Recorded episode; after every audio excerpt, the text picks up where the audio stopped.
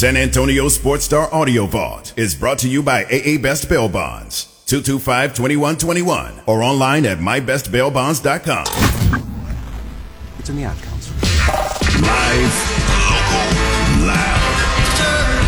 KZDC, San Antonio Sports Star, ESPN, AM 1250 and 103.3 FM. Michael Jimenez. Halftime.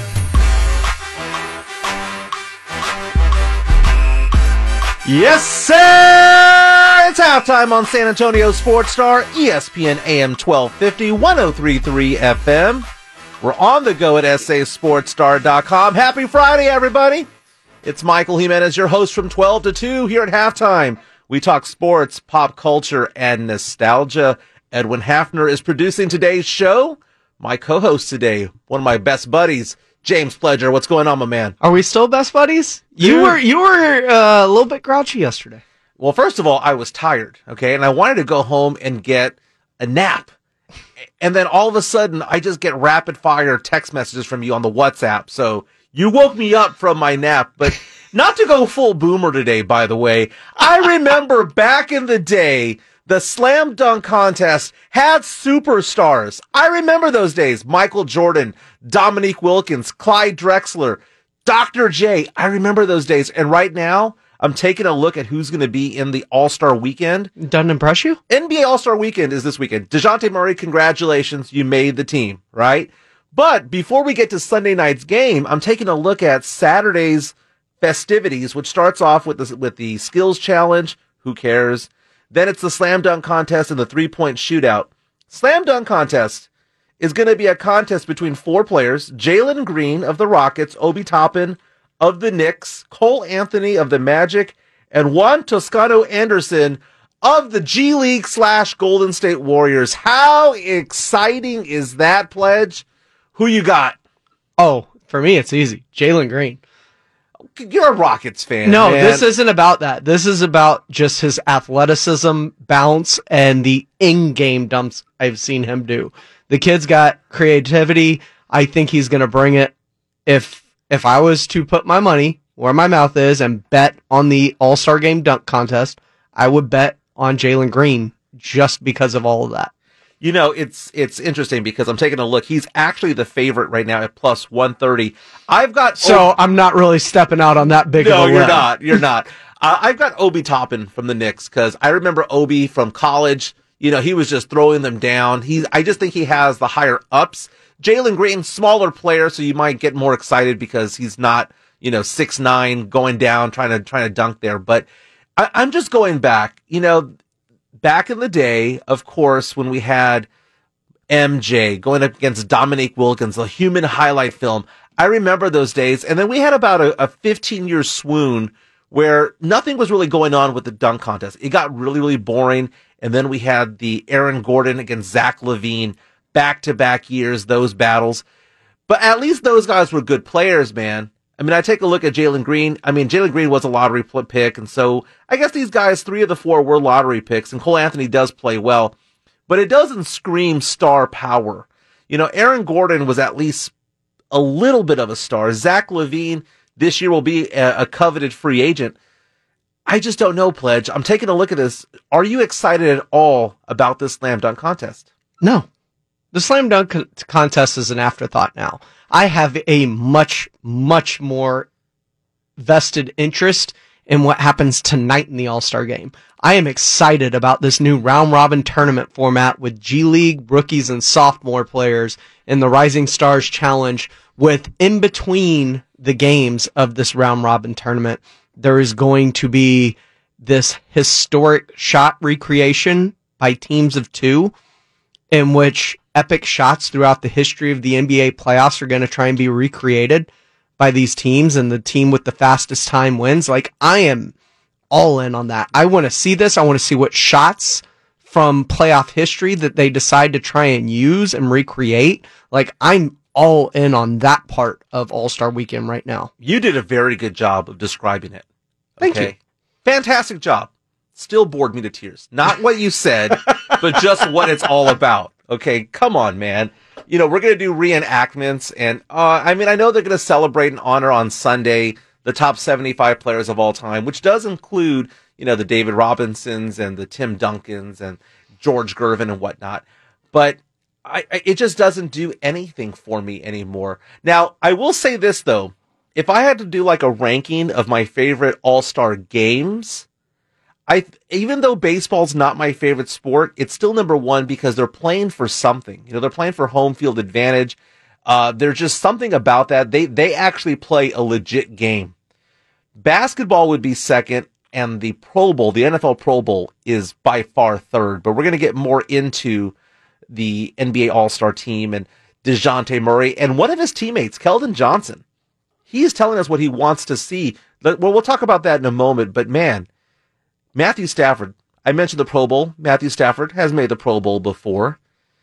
Apparently he's trying to save face. You and I went at this, and we did go at this. This is why I woke you up from your nap. Exactly. At 12:25, we're going to get into this because Matthew Stafford's trying to save face because he did something, or it's not something that he did. It's something that he didn't do. This Super Bowl champ is now trying to backtrack, save face a little bit, at least in my eyes, maybe in my wife's eyes as well. If you saw that whole video going on with the photographer who was trying to take a picture of him, and she plummeted 10 feet. Yes, I'm still using the word plummet. We're going to get into that at 12:25.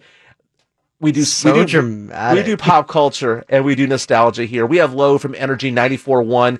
Going to be here at 1:30 to break down the latest in music and in movies. And speaking of movies, did you know there's a new biopic coming out this summer starring Tom Hanks? Biopic? A biopic, yeah. Like Queen?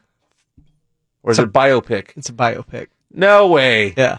Okay, well, at least... Well, what was the other one that I got wrong recently? Because I am going full boomer right now, even though I'm not even a boomer. I don't even classify myself as Gen X. What was the one that I did recently where you looked at me and you were like, it was GIF and JIF. You had to correct me. Oh, yeah, you said GIF. No, Okay, I'm confused now. No, you said GIF. I was like, it's not peanut butter. I was going to say, I was like, I thought I was right now saying the GIF. Okay, and they are memes and not memes. I figured that out. But again, sports, pop culture, nostalgia. Lo from Energy 94.1 will be here at 1:30. We're going to break this all down. But man, you've been making fun of me all day just because I brown bagged it today. I brought my own lunch today, and you're giving me crap. I am not giving you crap for brown bagging it. I am giving you crap for bringing a dump truck's worth of chicken salad and what looks like, the best I can describe it, is a vat. We're live on Facebook and YouTube right now. Like and subscribe, San Antonio Sports Star. Show them in the camera. No. I'm saving the garbage bag for last. I want you to show them the vat of chicken salad. I have 2 pounds of chicken salad. I kind of feel like Emilio Estevez in Breakfast Club when he brings his lunch, right? You know, he had like 5 sandwiches and whatnot. But the thing was, I was working this morning and I didn't have time. And that's fine. I didn't have time to kind of portion size it, right? So I had to bring everything with me because last night, you know, I went out to Costco and I thought to myself, I'm tired of going out to eat.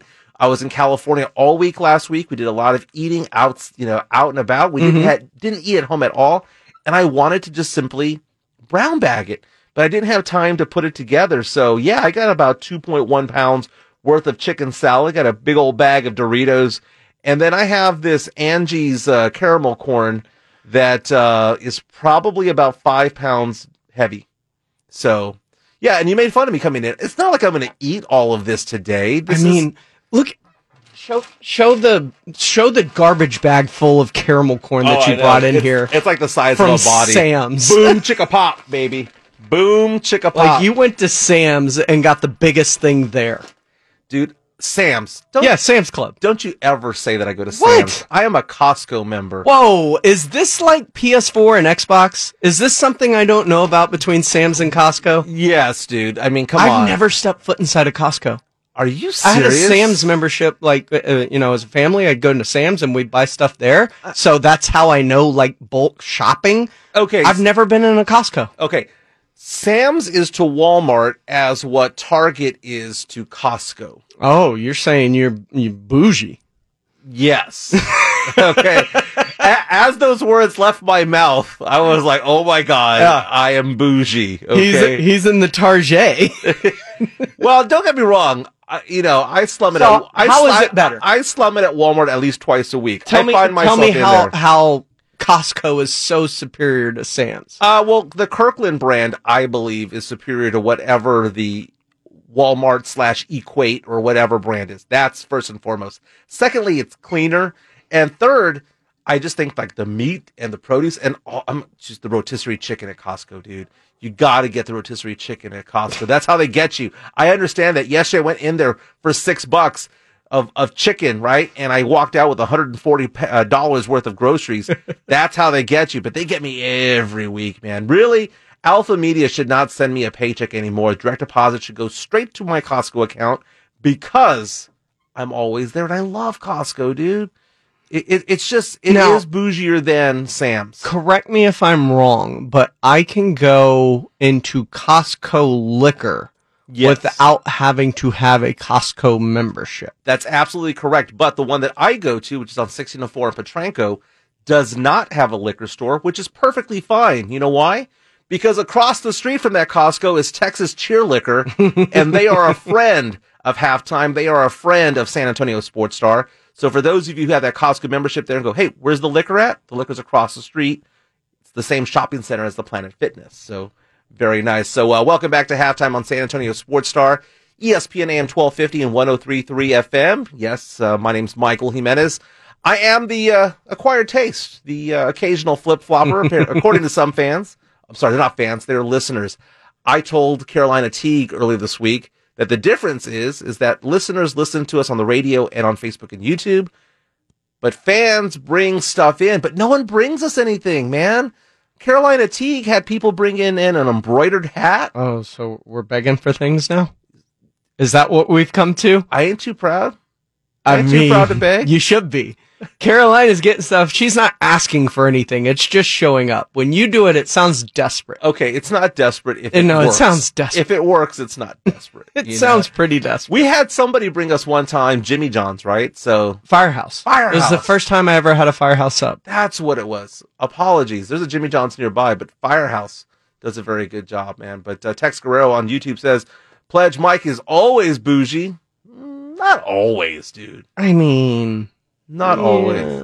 Come on, man. I bring my own cheese to work so that I don't spend 69 cents for it. Dude, I bought like... absolutely true. I bought 6 pounds of shredded cheese, man, when I was at Costco yesterday. Probably not going to eat it all before it goes bad, but good times, man. But it is All-Star Weekend, NBA All-Star Weekend in Cleveland. And, I was taking a look at the slam dunk contest. Again, 4 players that I wouldn't pay to see play basketball, much less slam the ball. But I am excited about the three-point shootout, though. Now, personal opinion, I would have liked to have seen Keldon Johnson out there because Keldon Johnson is one of the tops in the NBA right now when it comes to three-point accuracy. But that being said, we do have someone to cheer for, Spurs fans. Patty Mills is out there. Patty Mills is out there, and not only that, Pledge, he's the second-best favorite. You are a Spurs fan, correct? Most definitely. How do you feel knowing that basically the fact that Patty Mills had to leave San Antonio to get invited to an All-Star game event like this, that no Spur was invited to anything, including Devin Vassell to the Rising Stars Challenge or Josh Primo, the fact that when I think about the DeMar DeRozan, he's not being talked about in MVPs until this year, which, you know, he had to get out of San Antonio to do. As a Spurs fan, do you feel slighted? Yes, but not 100% slighted, because I get it, man. You know, when it comes to DeMar DeRozan, for example, there was that interview that he did a long time, that article where they were ranking the top 100 players in the NBA, and I believe he was like in the low 80s, right? That was nonsense from the beginning. So that is being slighted 100% there. That was because he played for the Spurs. Is he better now than he was with the Spurs? Yes, he has upped his game, okay? And part of that is because he has better teammates around him, and it's not, he wasn't going to average 28 points per game if he was playing for the Spurs this year. Understand that. Understand that he is playing better because he's playing with better players. We up our game, and that's the thing. So I understand being slighted when it comes to DeMar DeRozan. Now, Patty Mills, the three-point shootout, whatnot, that one right there is kind of, you know, it just kind of is what it is. I'm not really too concerned about that. Patty Mills does deserve it. And someone was telling me the other day that the reason why Keldon Johnson doesn't get the invite is because, you know, he's not a rapid-fire shooter. I don't care. I honestly don't care. He's shooting over 40% from three. Yeah, exactly. The ball's going through the hoop. It doesn't matter if you have like a release that's, you know, so fast or whatnot. I mean, come on, man. And I'm taking a look at who's out there. What's interesting about it is that there's no favorite. There's absolutely no favorite going on. Fred VanVleet is 4-1 odds, and he's considered to be the favorite. Patty Mills and Trae Young at plus 425. Luke Kennard, Desmond Bain, Zach LaVine, CJ McCollum at 10-1, and then Karl-Anthony Towns. Why he's out there shooting a three-point shootout, I don't know, but he's at 14-1. You know, back in the day, I remember the days where, again, the stars would play in the three-point shootout. Steph Curry has been out there. I remember back in the day with the Larry Bird's of the world being out there shooting. But I'm taking a look at this list here. I am excited. At least there is some star power with Trae Young out there, McCollum and Zach LaVine. Okay, I'm fine with this lineup. But would I be surprised if Patty Mills wins? I wouldn't be. Okay. I wouldn't be at all. No, I wouldn't be either. It's more. It would be painful, though, because he'd be wearing another team's jersey when he wins it. It just feels more to me the fact that Patty Mills has shot well from three for a long time. He is just now getting an opportunity to be a part of All-Star Weekend in the three-point contest. No Spurs were taken as either as a rookie or a rising star.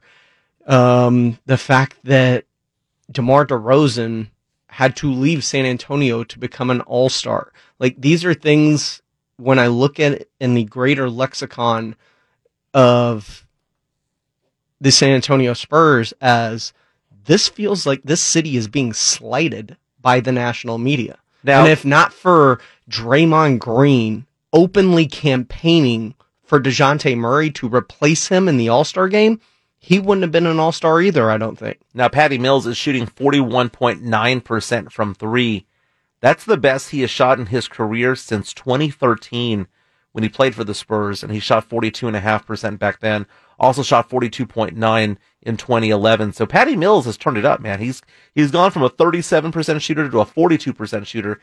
That has some to do with it. But then again, also, yes, he is representing the New York City media market. That's where Brooklyn's from. But you did mention Draymond Green. You mentioned also the fact that you had DeJounte Murray get it. Are you telling me, Pledge, that you believe that if Draymond had not stood up for DeJounte, that he would never have gotten that all-star bid? You tell me. I think it helped. But really, I mean, there was only 2 or 3 people that it could have been. Sure. But it wasn't the situation where you had, you know, 7 or 8 candidates out there. There was maybe 2 or 3. Sure. I'm sure it helped, but I don't want to say that it's 100% the reason, because to me that would slight DeJounte Murray and his stats. No, but it does. Is there any way, if you pull up the Rising Stars Challenge and look at all the players involved, that there's not a reason Devin Vassell shouldn't be in it, that there's not a reason that Joshua Primo should not be, like, why? No, Primo should not have been there. I get that. Well, here's the thing, though. Why is Lonzo Ball playing as both a rising star and an all-star? He shouldn't be in both events. He really shouldn't. I can see that. That I agree with. Now, the thing about Joshua Primo is that he spent too much time going back and forth between here and Austin, and then when he was here, half the time he wasn't playing. I'm just saying, outside of the big three and their brandness and the Spurs being extremely good, what have we seen from the NBA that shows us the fact that they were ever going to put a spur in this all-star event, if not for Draymond Green openly campaigning? Because look at where, if you look at whether it was the fan voting or the initial poll results or the initial coaches, DeJounte Murray was barely even on the ballot. No, he was ninth, but he got, among guards. He got the love from the media. He did get the love from the media. Now, it used to be back in the day that it was the Western Conference All-Stars against the Eastern Conference, but now they don't do it that way. It's more of a pickup game, and it's going to be Team LeBron versus Team Durant, and DeJounte is on Team Durant. So here is who he's playing with. Here are his teammates: Joel Embiid, John Morant, Jason Tatum, Andrew Wiggins, Trae Young, LaMelo Ball, Devin Booker, Rudy Gobert, Zach LaVine, Chris Middleton, Karl-Anthony Towns. That's not bad company there, man. So it's nice to see DeJounte out there because he is one of the best 24 players in the NBA. He most definitely is. And, I agree. And right now, the fact that his points per game is now kissing 20 points per game. It hit 20, kind of went down to 19 point something. But 20 points per game, 9 assists, 8 rebounds, 2 steals. He's having an all-star season. I am not disagreeing that he should have been. I am disagreeing with the fact that the NBA has proven that they are not in the business of looking to San Antonio for any pats on the back.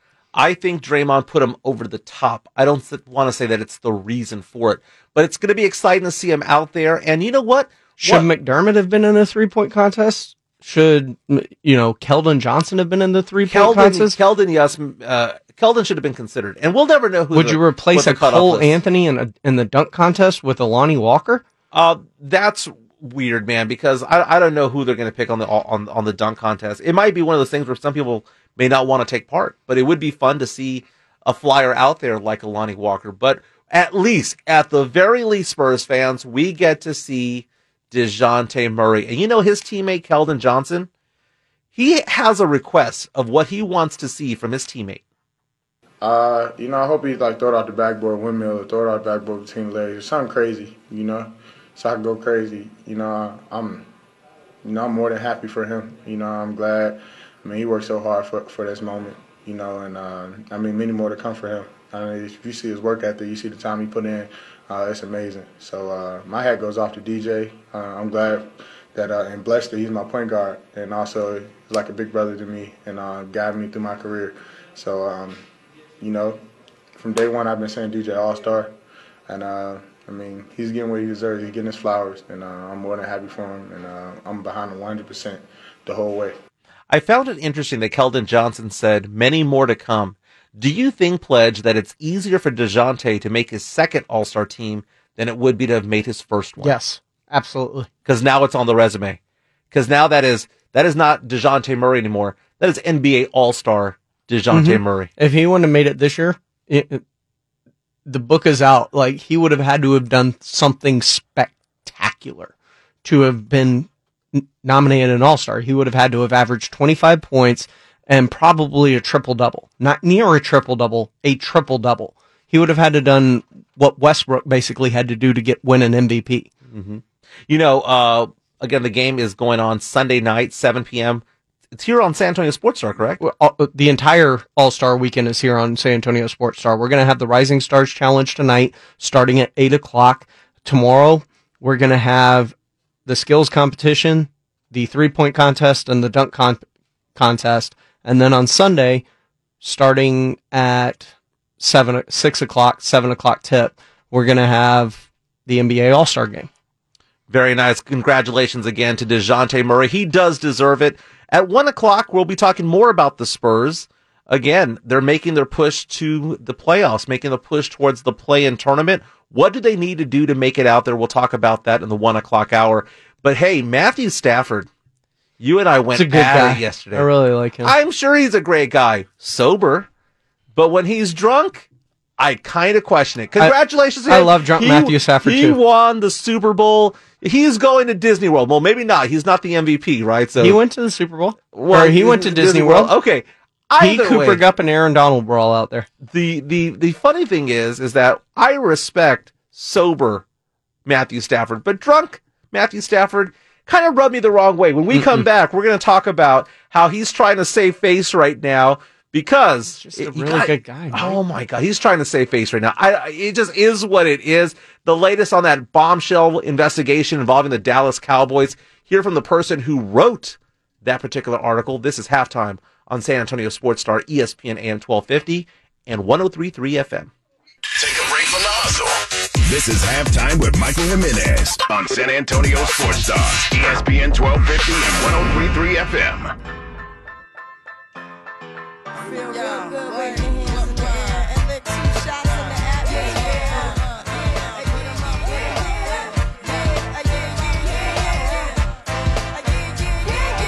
Welcome back to Halftime on San Antonio Sports Star, ESPN AM 1250 and 103.3 FM.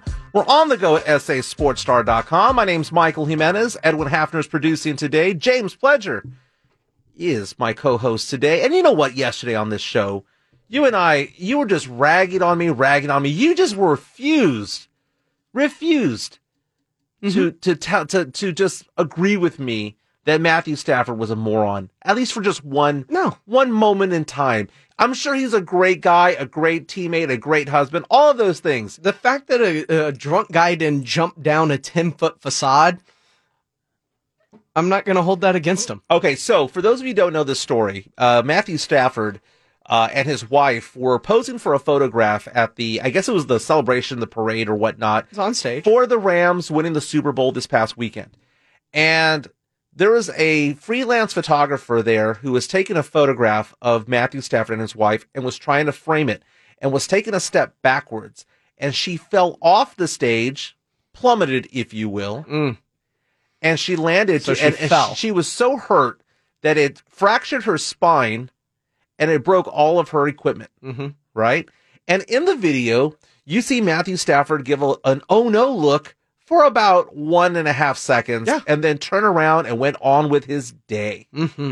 His wife, though, Mrs. Stafford, was like, oh my God, and ran towards the woman, the injured woman, to see if she was okay and to make sure that. Now, again, it's a bad look. Pledge is over here just trying to is trying to go against me for the sake of going against me. No, I cannot think that you, as one of my best friends, believe that Matthew Stafford did the right thing. But the breaking news on all this, if you want to call it breaking news, is that the photographer, who's named Kelly Smiley, apparently is going to have her medical bills and her camera replaced. Medical bills covered and camera replaced by Matthew Stafford and his wife.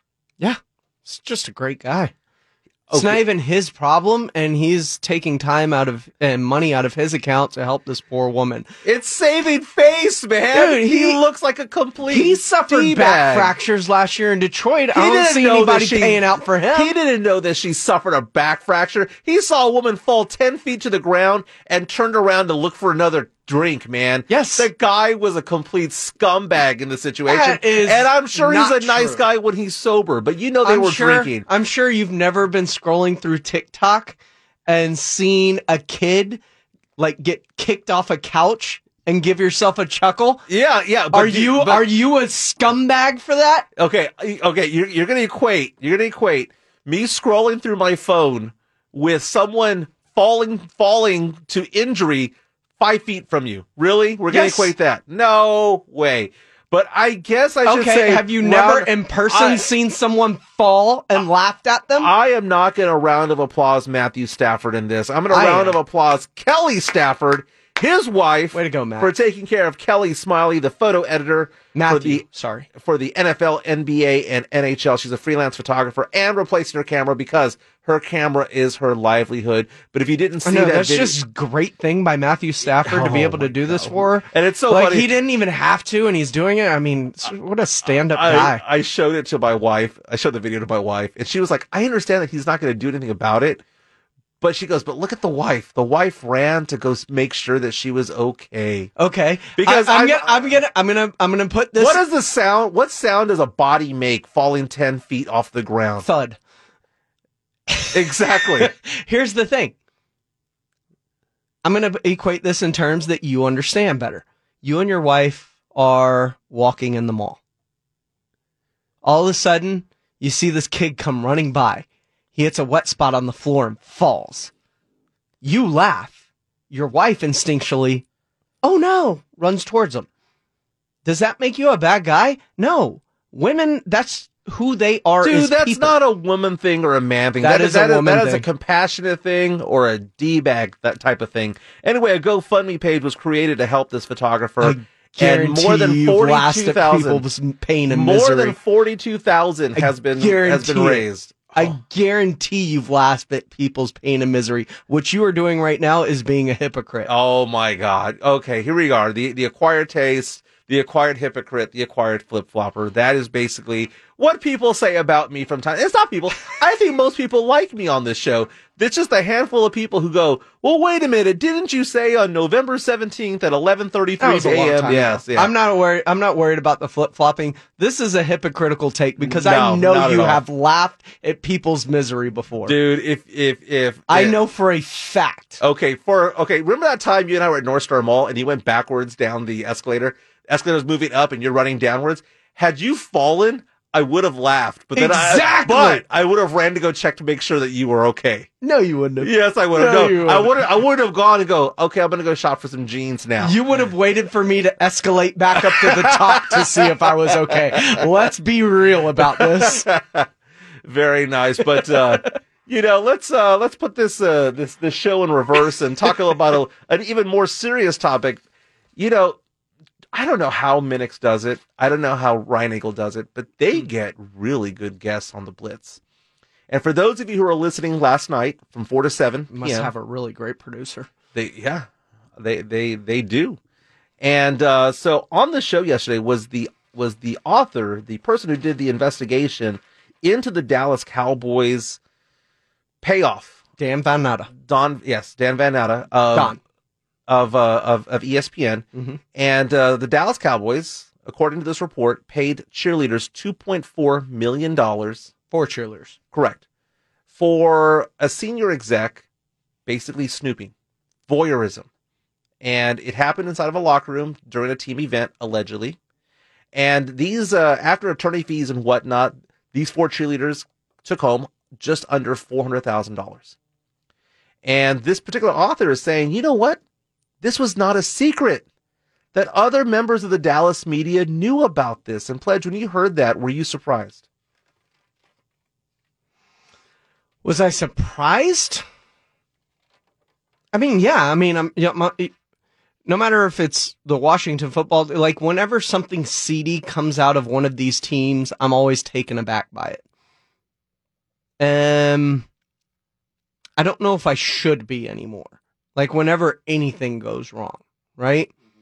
But I look at it every time.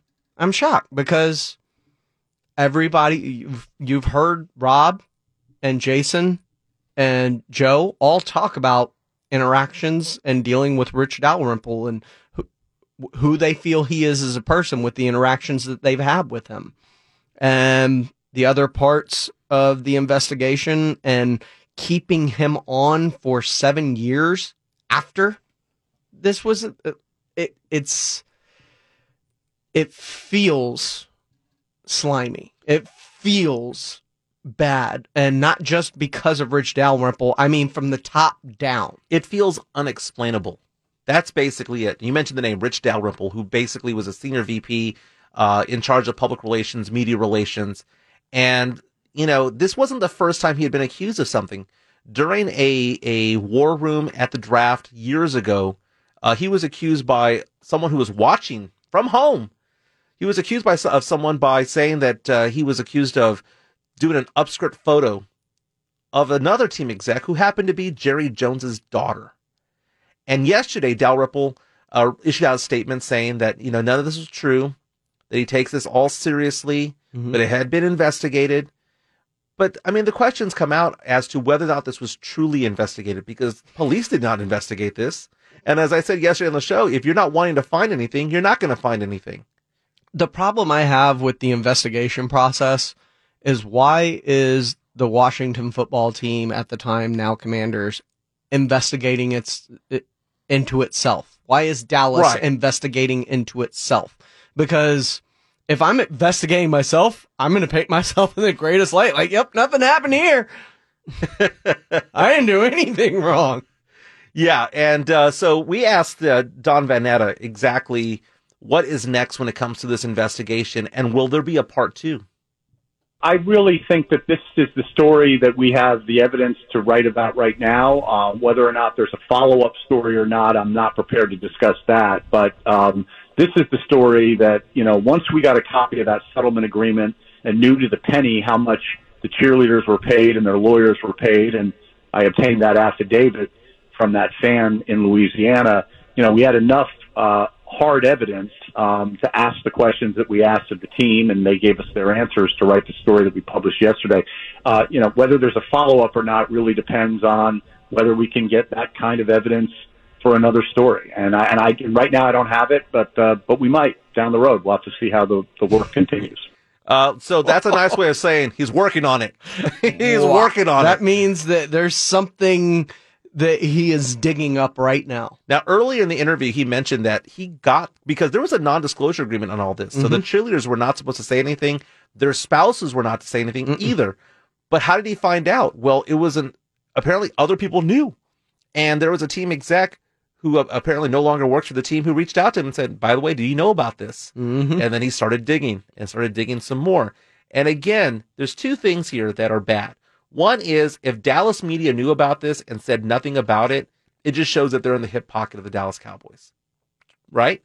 Second thing is, I'm not going to go that far just because the allegations are against basically the person that controls the message for the Dallas Cowboys. And think about the people that are in that area, whether it's Clarence Hill or the TV stations up there. Their coverage and livelihood is based on the access they get to the Dallas Cowboys. It doesn't necessarily need to be the sports arm that does it. No, I'm aware, but do you think they can't put two and two together if their own station starts poking around? It's a very sad, sad world that we live in. And I understand what you're saying. I understand it. I get it. But if your livelihood was covering the San Antonio Spurs, right? The access you get, interviews, getting into the facility, press credentials, all of that stuff tied up with the San Antonio Spurs. And all of a sudden you come out with a very negative piece on the person that controls basically all of that and can basically say, yeah, you're not credentialed for this game anymore. We're at capacity, or I can't get you interviews with Keldon anymore, or, you know, all of a sudden you have to start worrying about your livelihood as a writer. It also becomes a bigger story when you shine a light on that as well. Sure. When you shine a light on the fact that, hey, we are being blackballed from this because we are investigating something right now. I don't think people would put up with that either. So it's a double-edged sword. I understand that. I understand where you're coming from, but I think that there's other ways of dancing around it as well. But yeah, that investigation, I think the story has legs. I don't think this is going to be something that goes away a week from now. Ask the Washington football team, the Washington Commanders, ask them if that story went away, because more will come out of this. Because how do we know that this is the only incident? How do we know that this is the only payout? It's the only one that we know of now. What if there's a second one? What if there was a third one? What if more was going on? Because they had said the Dallas Cowboys, the Cowboys admitted, we do NDAs around here. So I get it, man. But like I said, this story is going to have legs. It's going to keep going on for months to come, because I bet you more comes out of this. I don't know what's going to come out of it, but I think more will.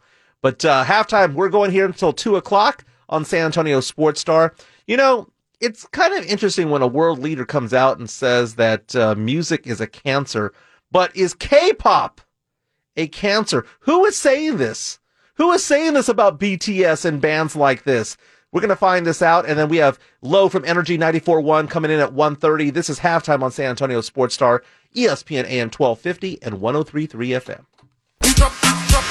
Hey guys, it's Rudy J. Your home for sports talk is right here on San Antonio Sports Star, ESPN 1250 and 103.3 FM. San Antonio Sports Star is turning 14 years old. Join us at the Roo Pub next Thursday, February 24th, starting at noon for halftime, and then again from 4 to 7 for the Blitz, as we celebrate bringing you sports to the Alamo City. Plus, you get a chance to meet Troy Aikman. He'll be on hand to promote his 8 new loggers. This is next Thursday, again, February 24th, from from noon to 7 at the Rue Pub on 281 and Redland Road, also known as Pledger's second home. Second? Well, yeah, I guess work would be my first. Welcome back to Halftime on San Antonio Sports Star. Then there's home. Yeah, your apartment is third. We're on 103.3 FM now and on ESPN AM 1250. You know, it's very rare or very odd for a world leader to come out and talk about music. You know, I mean, how it's a cancer to society. But when it comes to Kim Jong-un of North Korea, he is once again declaring K-pop to be a cancer to his society. Pledge, are you for or against K-pop?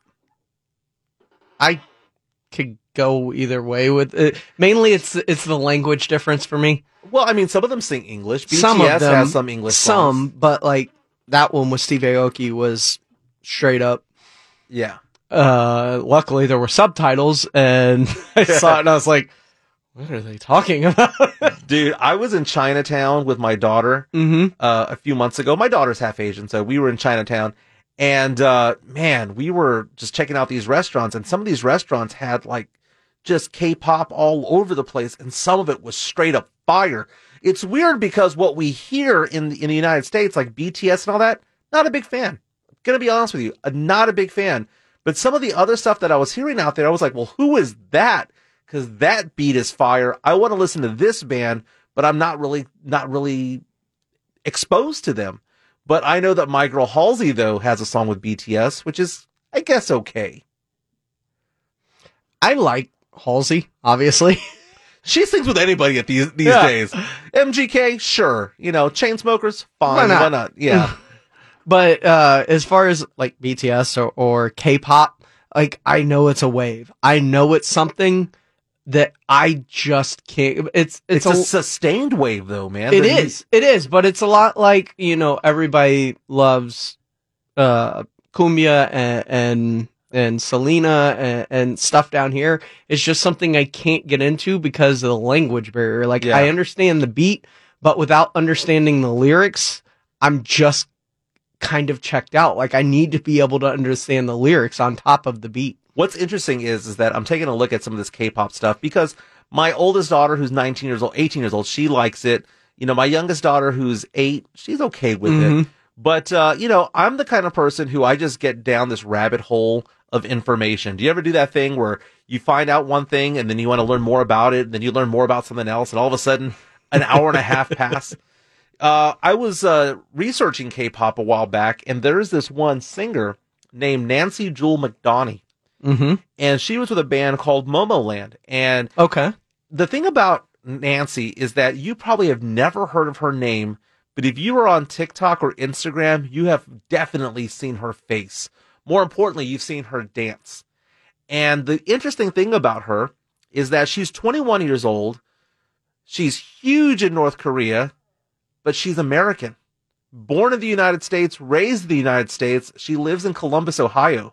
So it's kind of interesting that she goes out there to North Korea, and she also performs in the Philippines, and she is a huge star. Everybody knows who she is. She comes back home, and people can't recognize her. Really? Yeah.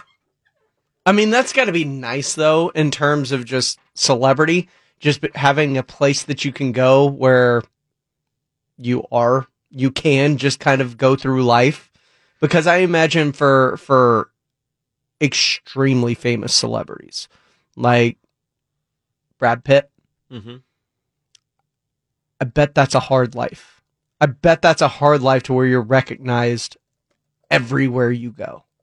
Well, let's talk about celebrity there, okay? Because about being recognized. I saw this thing about the 3 Spider-Men out there. So let's go to them. Andrew Garfield.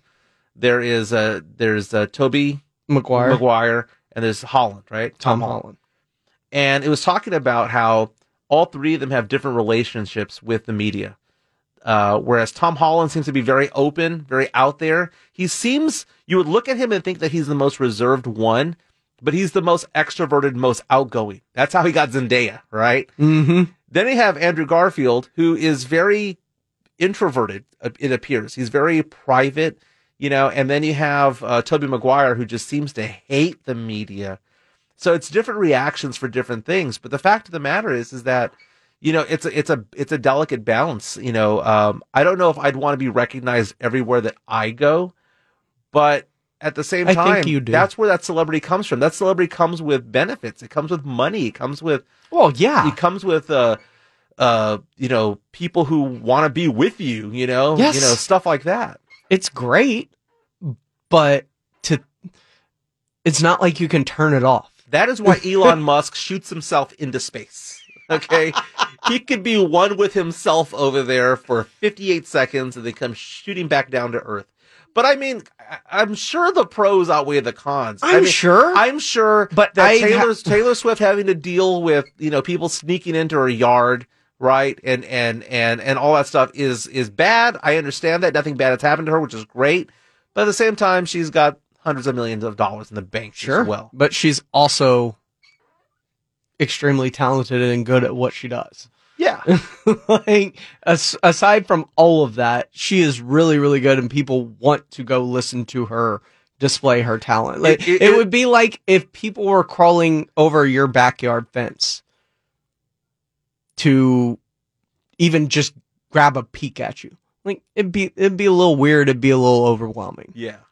I guess there's a time and place. Yes. You know, there's a time and place. Like, celebrity is cool, but there's always a point where it crosses the line, and some of these people, there is no line in terms of what people won't do to be around them. Like, I remember Jason telling a story about, who was it? Was it Lance Berkman?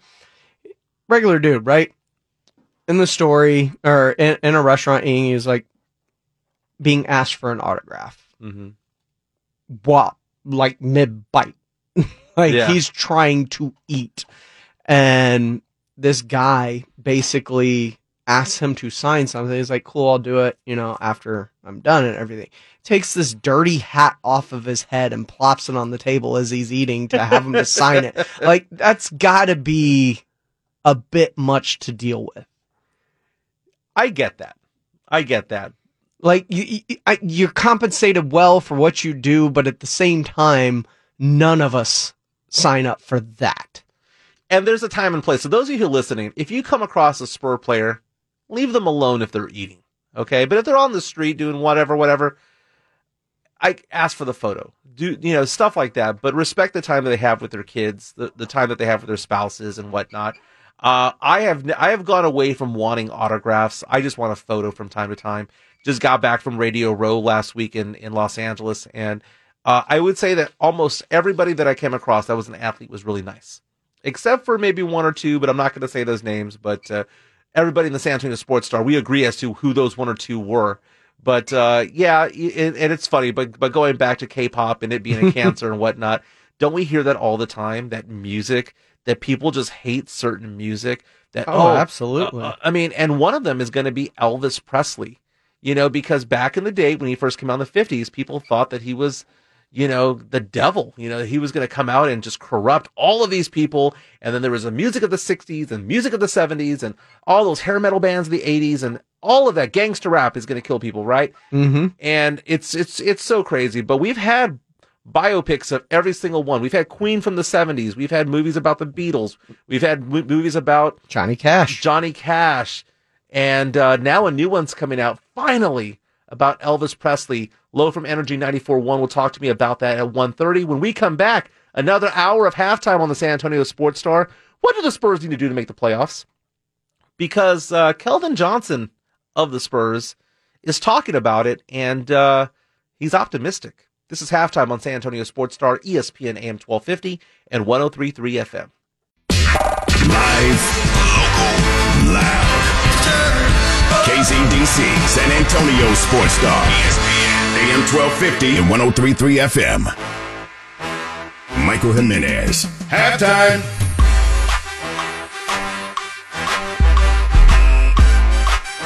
It's hour number 2 of halftime on San Antonio Sports Star, ESPN, AM 1250 and 103.3 FM. On the go at sasportstar.com.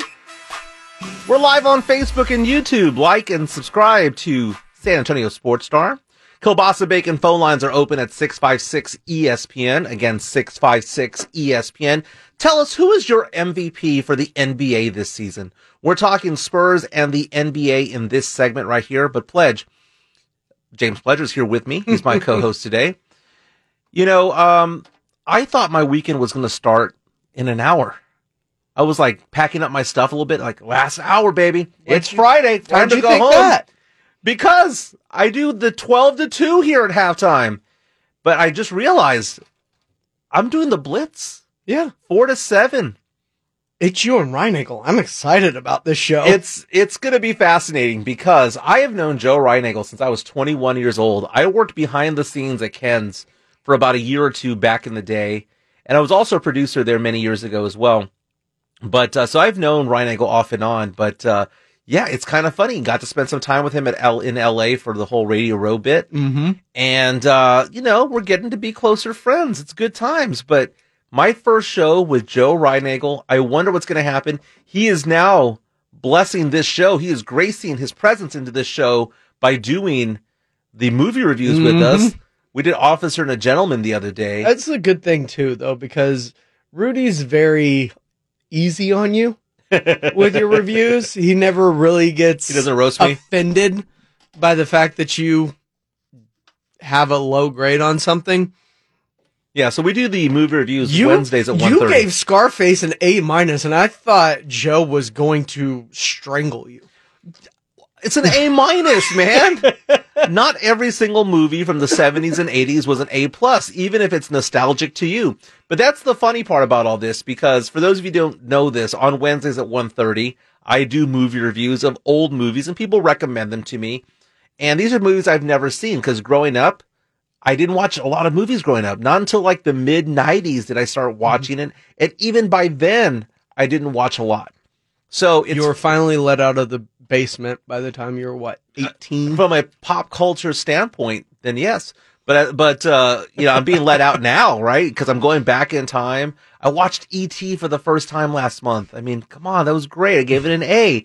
And there's only been one movie that I gave like a bad rating on. Actually, I guess two. I'm about to say that. Okay, so I gave Tombstone. Was it Tombstone? No, yeah, you gave Tombstone like I give it a C- or something, a C+. Just ridiculous. Yeah, and yeah, so it's I gave it a C+ because again, the first hour was slow, but the second hour was really good. The other movie was Warriors. That's what it was. Warriors. Oh, that wasn't the only one. Come out to play. I gave that one an F. The one where I actually saw Rudy offended. It was one of the few times I've seen him like react to one of your movie review grades when you gave The Outsiders like a D. That's right. That's the other movie I give a bad review to. The Outsiders was so bad. But I remember reading it like in middle school or high school. Mm-hmm. And it was a good book. But, man, that movie was it just wasn't it, man. And it's so funny because I was supposed to do Bloodsport this week. And I'm going through HBO Max last night just trying to find a movie. And I decided I'm going to go alphabetically. Mm-hmm. And I'm going through the B's and I see Bloodsport's there. Yeah. And I was like, oh, am I going to watch that? But I don't know what the next movie is going to be. Make it Bloodsport. You know it's there and it's free. There you go. But welcome back to Halftime on San Antonio Sports Star, ESPN AM 1250 and 103.3 FM. Again, on sasportstar.com. We're live on YouTube and Facebook, but Pledger's face is not there because a little technical difficulty there. But let's talk the NBA and the MVP race because we are at All-Star break, All-Star weekend.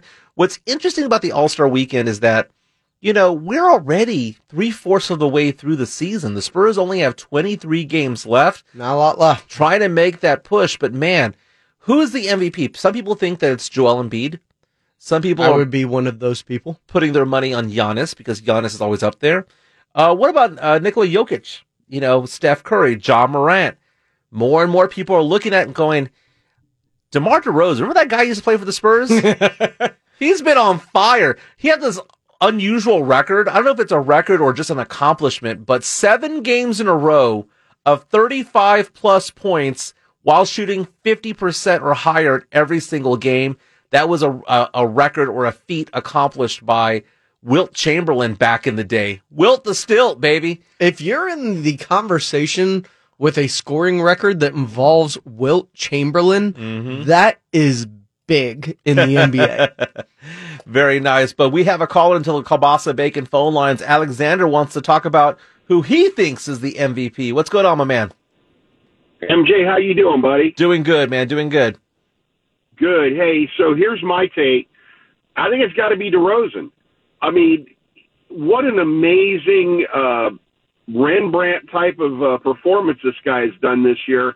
You know, being a little bit older than your average bear, I think it's an incredible accomplishment what he's done. And then breaking that record that, you know, that stood with Chamberlain, that's pretty amazing. So to me, I mean, and I'm not just saying it because I have his rookie card, but I just think it's a no-brainer. Embiid was there for a little bit, but look what the Bulls are doing, and this guy is kind of the catalyst. I think you got to give it to DeRozan right now if it stopped today.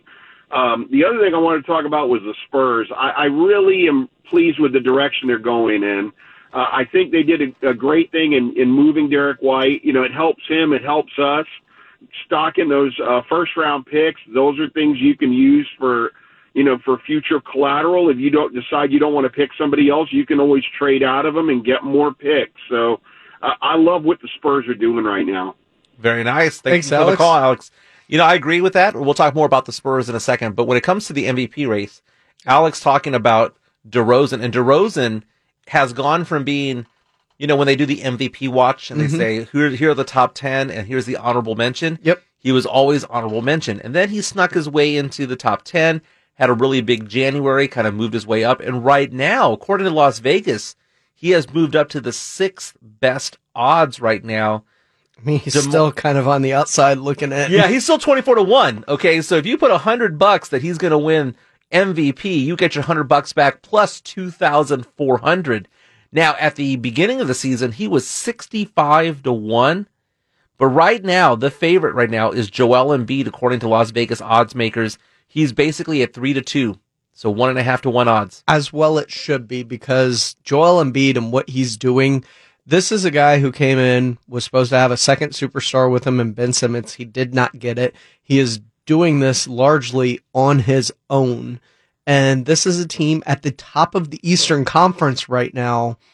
Well, they're close. They're 35-23. They're the same record that the Cleveland Cavaliers have. I mean, if you want to talk top of the conference, that's the weird thing. The number one team in the East right now is the Chicago Bulls, led by DeMar DeRozan. So I think, but he's also got a Nikola Vucevic. He's also had Zach LaVine for most of the year. I'm aware. Michael had Scotty, man. He had Rodman. I'm aware. I'm just saying in terms of impressiveness, Embiid's doing this basically alone. Now he's going to get Harden soon after the All-Star break. Which may be a bad thing. That may be a good thing, maybe a bad thing. But what he's done to this point, if I'm to stop right here and say, who's my MVP as of right now, what Joel Embiid has had to do this year is even more impressive than what DeMar's done. I would put DeMar at 2, but what Joel Embiid's had to do with less throughout most of the year, I have found far more impressive. The interesting thing is Nikola Jokic. If you ask NBA fans right now, who is the MVP right now, like the reigning MVP, people would say probably 10 or 15 other names. They would not say Nikola Jokic. But that's who the reigning MVP is right now. And according to the odds makers, he is second in line right now at 3-1. Giannis, who I can never say his last name, Antetokounmpo. I will never say it correctly. Antetokounmpo. Yeah, can never get it right. He's just Giannis to me. He's also the Greek freak. I'll just call him that. Oh, come on. 4-1 odds. And then the second tier, Steph Curry at 12-1. John Morant making a hard charge right now at 17-1, then DeMar DeRozan, and then rounding out the top 10, according to Las Vegas right now, Devin Booker, Chris Paul, Luka Doncic, and Kevin Durant. Notice one name I did not mention, LeBron James. What, a team that's in 9th in the Western Conference isn't going to garner a lot of MVP votes? I'm just saying that LeBron James is a name that's always there. And again, usually his team is also at the top of the standings. Can you imagine? Right now, to the ninth spot right now. They are 4.5 games out of being out of the play-in tournament. But last night, it was also revealed that Anthony Davis mid-foot sprain is going to keep him out at minimum 4 weeks right now. Mm-hmm. Oh, yeah, but he's elite, right? He's all those people on Twitter going, oh, he's just as good as Tim Duncan ever was. Here's the great thing about that. Spurs are only 2 games back of Portland, 4 games back of the Lakers for 9th and 10th. Mm-hmm. Getting close. And the Lakers have not been good this year, and now they've lost one of their best players, and they're a LeBron injury from this thing folding into a race to the bottom, and people have been seeing like, oh, the Lakers are just tanking. What are they tanking for? They don't have any picks. Their next first-round pick isn't until 2027. I am so, I like where the Spurs are going right now. The Spurs right now are 23 and 36. Couple of games outside of the play-in game. They have to catch up to Portland there. Mathematically, I calculated yesterday that the Spurs, the last 23 games of the season, would need to go 12 and 11 to tie the Trailblazers if that was the same winning percentage. If they kept, if the Blazers kept at the same pace, right? Mm-hmm. But man, all year long, I had visions of Chet Holmgren. I had visions of Paolo Banchero and Jabari Smith, and right now, I have to kind of come to the conclusion that that's probably not going to happen. Right now, taking a look at Tankathon right now, great website. The Spurs right now have only a 29% chance of making their way into the top 4, 29%, and a 6.7% chance right now of having the overall number 1 pick, and those numbers are getting smaller and smaller and smaller as the Spurs keep winning and winning. Again, right now, the Spurs have won 3 of the last 4 games. Spurs are 3-1 without Derek White since the trade. And we've seen Lonnie Walker play better. We've seen McDermott play better. We've seen Devin Vassell play some solid games as the starter. But we're asking questions to Keldon Johnson. Mm-hmm. What does Keldon Johnson see the rest of the way? And he's basically saying that he's optimistic that at the very least the Spurs will make the play-in tournament. 100%. We're going to hit the ground. We're going to be ready to go. I think as soon as the ball go up in D.C., we're going to be ready, locked in, ready to go, finish out these 23 games. I feel like...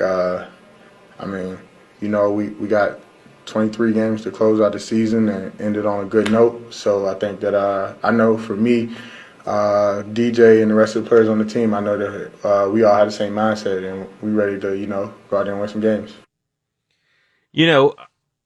It's funny looking at right now at the rankings of where the Spurs would draft right now. Right now, the Spurs would draft, all things being equal when it comes to the lottery, around number 7 right now. And right now, holding on to Toronto's pick and Boston's pick, that's 18 and 19. It's fascinating because, now I'm cheering against Toronto. Now I'm cheering against the Celtics. I find myself doing things that I hadn't done all season long, but I really can't complain. If the Spurs don't get one of the top 3 spots, I can't complain. But Pledge, there's a 29% chance right now that the Spurs did everything I wanted, and they still move into the top 4. So, it's very possible, right? 29%. For those of you who play poker, that's like holding pocket 8s and somebody else has pocket jacks and you somehow winning that hand, right? You're the second pair who wins that hand. But man, I'm taking a look at the standings right now, and if the Spurs keep winning, they're basically going to get out of the Banchero sweepstakes. They're going to get out of the Chet Holmgren. I've already checked them off. I should basically just, that dream is over. Yeah, stop watching that because this isn't about that now. I've shifted my focus on what this team is now since the trade deadline. This is a team that since the deadline is 3-1, and their one loss is against the Chicago Bulls, where DeMar went full-on MVP mode in the final 2 minutes of the game, a game which they were leading to that point as well. So they played extremely well in that game against the Bulls. This is a team that I think not only can make the play-in, but can advance out of the play-in and into the possible playoffs just because of the way that it's constructed now. I think Devin Vassell is a better fit next to DeJounte Murray than Derek White ever was.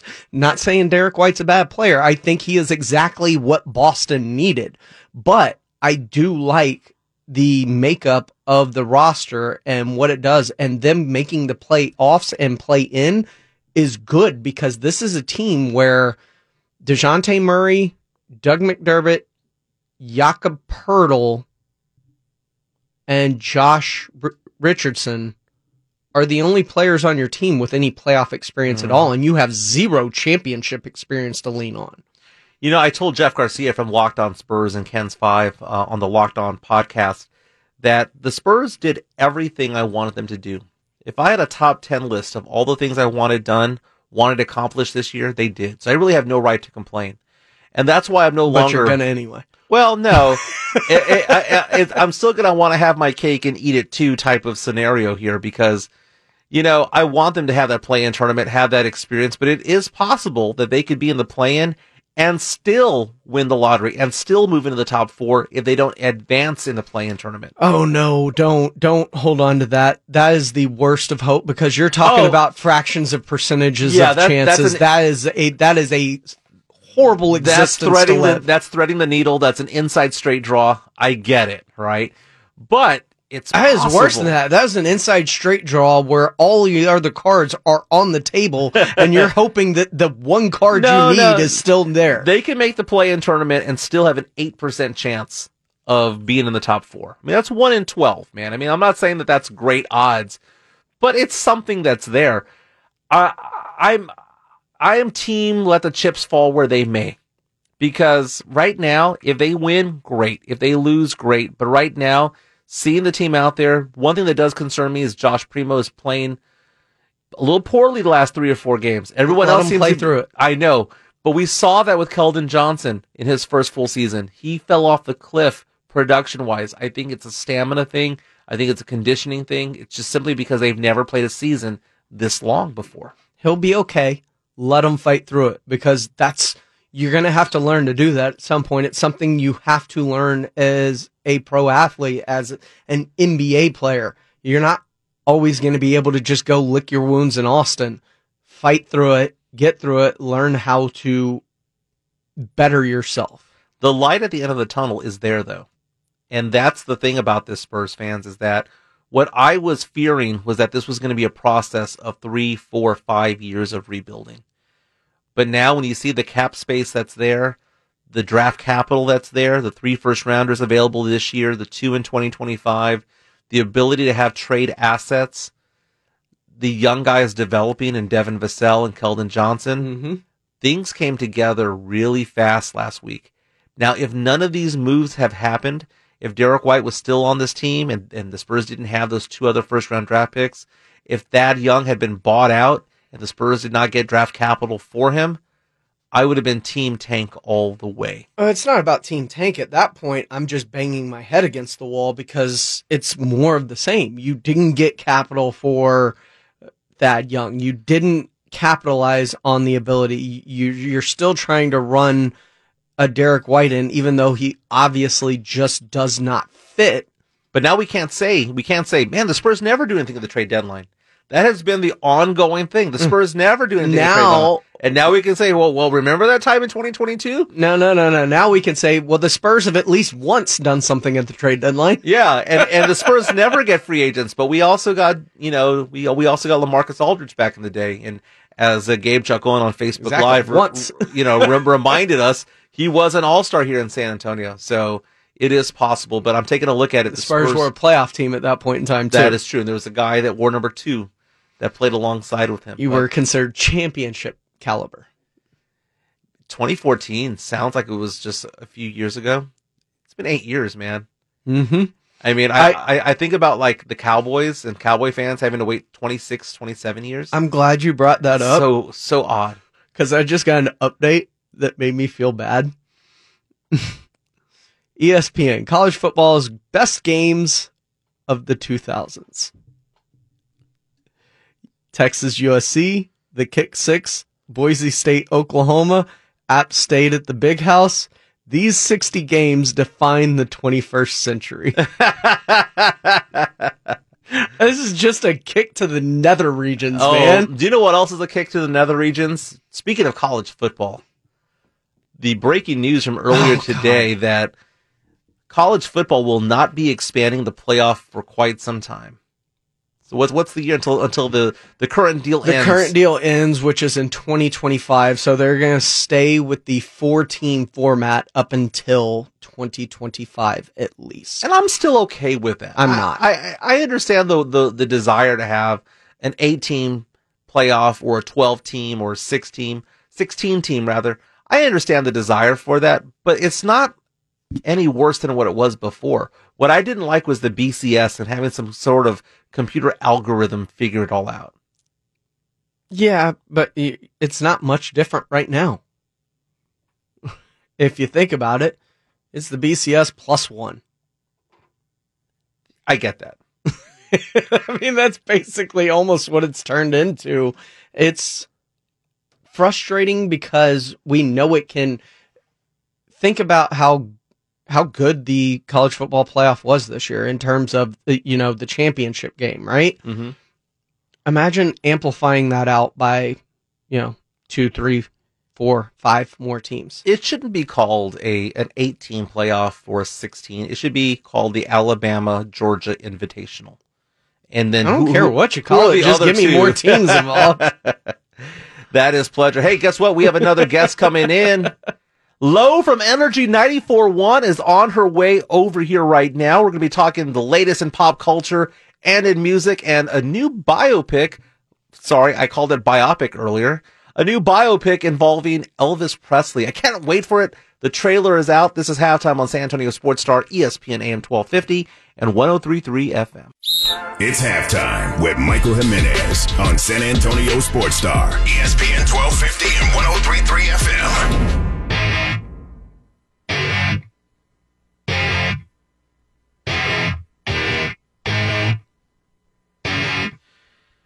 Upload a photo of what's on your grill and enter description and recipe at sasportstar.com, and you could win a $50 gift card to Tri-County Meat Market. Winner chosen every Thursday at 6 on The Blitz. Welcome back to Halftime on San Antonio Sports Star, ESPN AM 1250 and 103.3 FM.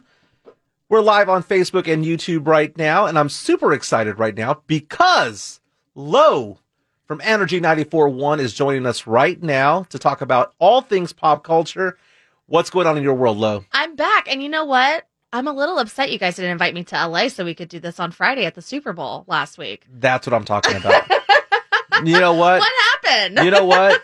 Unless you get me backstage to see Halsey at any point in my lifetime, she is my celebrity crush. I say it all the time. I know. You guys look like you had a really good time last week. It was awesome watching all of the content and everything. You guys killed it. It was a 120-hour hangover. Oh, I bet. 5 days later, I am now starting to feel that's better. What happens as we get older. We can't just like rally. It's a 3-day recovery process. There was no rally happening at all, but good times. I was going through various articles before the show started, and I saw that there is a biopic, if I'm saying this correctly, right? involving Elvis Presley. Has this not happened before? I mean, shouldn't we have had this movie already? Because I've seen the Queen one, right? The one with Rami Malek. Mm-hmm. There have been other ones out there for various bands, but for some reason, there hasn't been a good Elvis one. I know there's been like TV movies and Lifetime adaptations. Yes, but I'm talking about a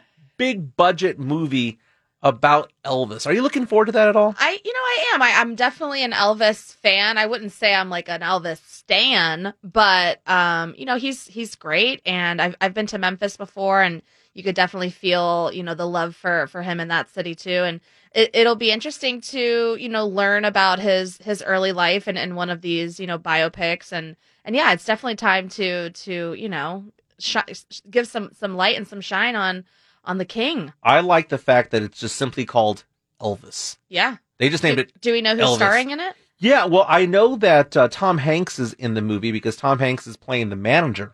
Okay. So, no, he's not playing old Elvis or anything like that, but it's directed by someone named Baz Luhrmann. Okay. And it stars Austin Butler. So I'm trying to figure out who Austin Butler is. Maybe an up-and-coming actor, and okay. I'm showing her a pic right now. He's got the pout down for sure. You can tell he's been working on that in the mirror for a while. Very nice. Yeah, that'll be good. Yeah, he's he was also in Once Upon a Time in Hollywood. He was on a TV show called Switched at Birth. Okay. So, yeah, Austin Butler stars along with Tom Hanks. And I have a rule when it comes to movies that if it has Tom Hanks in it, it's going to be good. Yeah, I would have to agree. Yeah. Usually everything that he does is pretty good. Tom Hanks, Harrison Ford. Did the movie that Tom Hanks did with Mr. Rogers, did that flop or whatever happened to that? You know what? That might be the only Tom Hanks flop out there. That's a great point. I'm pretty sure it flopped, but I think they have the whole COVID thing as an excuse behind it. That makes sense. But I understand that there's some interesting news coming out of New York City. Yes. So if you've been following along to the train wreck that is Kanye West and the Kim Kardashian divorce, then you might have some idea on this. But it just came out. It's not officially confirmed from NBC directly. However, Saturday Night Live, according to, the internets, has banned Kanye West from appearing or performing on any of their shows moving forward. Pete Davidson is now dating Kim Kardashian. He dates everybody. Yeah. He's been around. But his current muse is Kim K, and Pete is a huge influence on Saturday Night Live. He's been on the show for quite some time now. And because of all of the, I guess, harassments that have been coming out of Kanye's Instagrams and all of that, they felt that they needed to ban him from stepping foot onto the stage. Apparently it was a threat that I read earlier this week that Kanye was following Pete Davidson on Instagram. So Pete Davidson just created an Instagram and racked up like 1 million followers in like less than 10 minutes. And Kanye was one of those followers. But it's so Pete hasn't really been on social media a lot. So, Kanye has been posting all of this stuff on his Instagram and some of the stuff is it's harassment at the end of the day. You know what I mean? Like if you're online and you're bullying and you're saying all these things and you're, making fun, like at the end of the day, it is harassment. But because of some of the people that are associated with Kanye, Kim felt that, he was putting Pete's, I guess, life or just, likeness in danger. And she, she's asked him plenty of times to just kind of like cool it, and he'll just throw the chat up on Instagram and Twitter. And it's become kind of a mess. And like, yes, it is a little bit entertaining, but at the same time, like this is somebody's life, somebody's family. And like, it's clear that Kanye has, some issues that he needs to work out professionally with a therapist. In 25 years, I'll be 70 years old, and I will be at a Barnes & Noble, preferably taking my flying car over there. I don't know if we're ever going to get those. to buy the memoir of Pete Davidson. Gosh. Because he's going to write a book one day that's going to just break whatever that version of the internet is, because he's gonna have a tell all about, because it's funny because I saw this TikTok where Cher was talking about all the dudes that like celebrities that she's had entanglements with. God, I hate that name, entanglements. But so she was like rattling off names, and she stopped at one name where she kind of like shivered, like, in a good way, and it was Gene Simmons from Kiss. Interesting. Yeah, so she was like rattling off names, and then she goes, and then Gene Simmons. Ooh. I was like, she had a flashback there. I mean, I feel like Pete is well on his way. I mean, Kate Beckinsale, Ariana Grande, Kim K now. I honestly don't get it. Like, I don't think he's that cute. He must be really funny. And what's weird is that, like, he got like, I mean, Kate Beckinsale was like the thing in 2002 when Pearl Harbor came out. Sure, yeah. So it's not like Kate I mean, she's beautiful now and she's gorgeous, but it's also like 20 years after she came out that Ariana Grande, was the biggest thing in the world at that time. Right. And then Kim K's been around for 15, 20 years by now, so it's kind of funny because it's not like it's people his age. I think Ariana Grande was the only one that was relatively close, but everyone else seems to be... I don't know, but it's definitely what everyone is talking about right now. I mean, what's next? I mean, it would be J-Lo, right? I mean, J-Lo would have to be the next. She's another one. I'm sure her tell-all book is going to be something interesting too. She's I don't buy the whole Ben Affleck J-Lo thing really at all. No, Is you think it's like a publicity stunt? Big time. Yeah. Yeah, big time. I think the people surrounding Jennifer Lopez, especially now in her career, they're, you know, very good at doing those things for sure. And of course, you know, now all of a sudden her Marry Me movie is coming out and all of that stuff. You know, it's whatever they need to do to keep, you know, the headlines up. The only tell-all that I would want to read that was, if it was like accurate and truthful beyond Pete Davidson, is probably Derek Jeter. Mm. Derek Jeter, Yankees great. His black book. I waited on him one time in Tampa Bay. No way! Tell me. Okay, yeah. I gotta know this story. Okay, was he dreamy? He was very dreamy, yeah. Very kind and a very good tipper. I will say that. He gave me his black card, and I was like, oh my God, I can't believe I'm you know, I have... Was it a steakhouse, or what was it? Yeah, I worked at, like, this Italian chop house in Tampa, Florida. And, you know, he lives there. So he would come in a lot. Seamus from the WE would come in a lot. I would wait on him. Coach Cooper from the Lightning, he was one of my regulars. Yeah. Very cool. Yeah. But Derek was awesome. He was very, very sweet. So what kind of tip did he leave? Oh, like more than 25%. Like it better be legit. More than 2,000%. Come on. No. You can't expect that. But I think the bill was like, I don't know, maybe like $200 and something. He left me like $50. There you go. Yeah, okay. $60. So made the day. And then you could also say that you got to wait on. He was great. He was great. Now, my wife and I are going to Seattle next weekend. Okay. It's our 10-year anniversary. Oh, congratulations. And my wife and I told her, you can pick any city in the United States. We were going to go to Jamaica, but with the whole COVID thing going on and everything that was going on, we were thinking about it in November and December. We decided, let's stay in the U.S. And I said, pick anywhere in the U.S. Now, she and I have gone to New Orleans before several times. We've gone to New York, and we've done Florida. We've done Vegas. I said, pick any city in the United States, and we'll go. 3 days. And she chose Seattle. A little bit strange, but everyone's telling me that it's great, but we'll be out there next week. Well, while you're there, they have, like, obviously the first Starbucks is there in Pike Place. Really? Yeah, the first ever Starbucks. It's literally a hole in the wall. But they just built a Starbucks roastery, which is, like, one of those, like, big, like, extravagant coffee houses.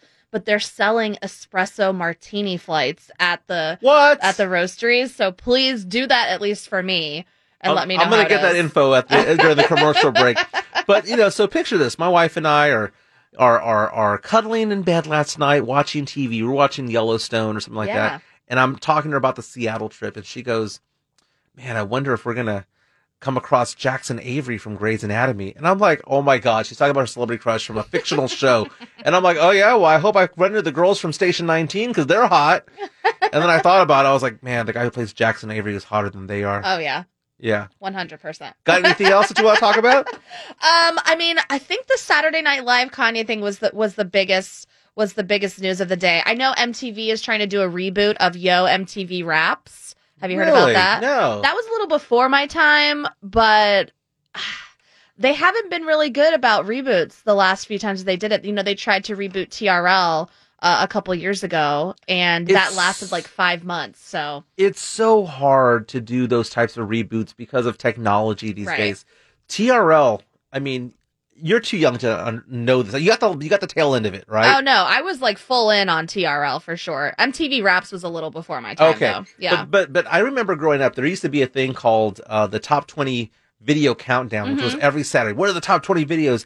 And then there was one where they would battle it out, where they'd take phone calls and jot down votes as to who's going to be the Friday night video of the night or whatever.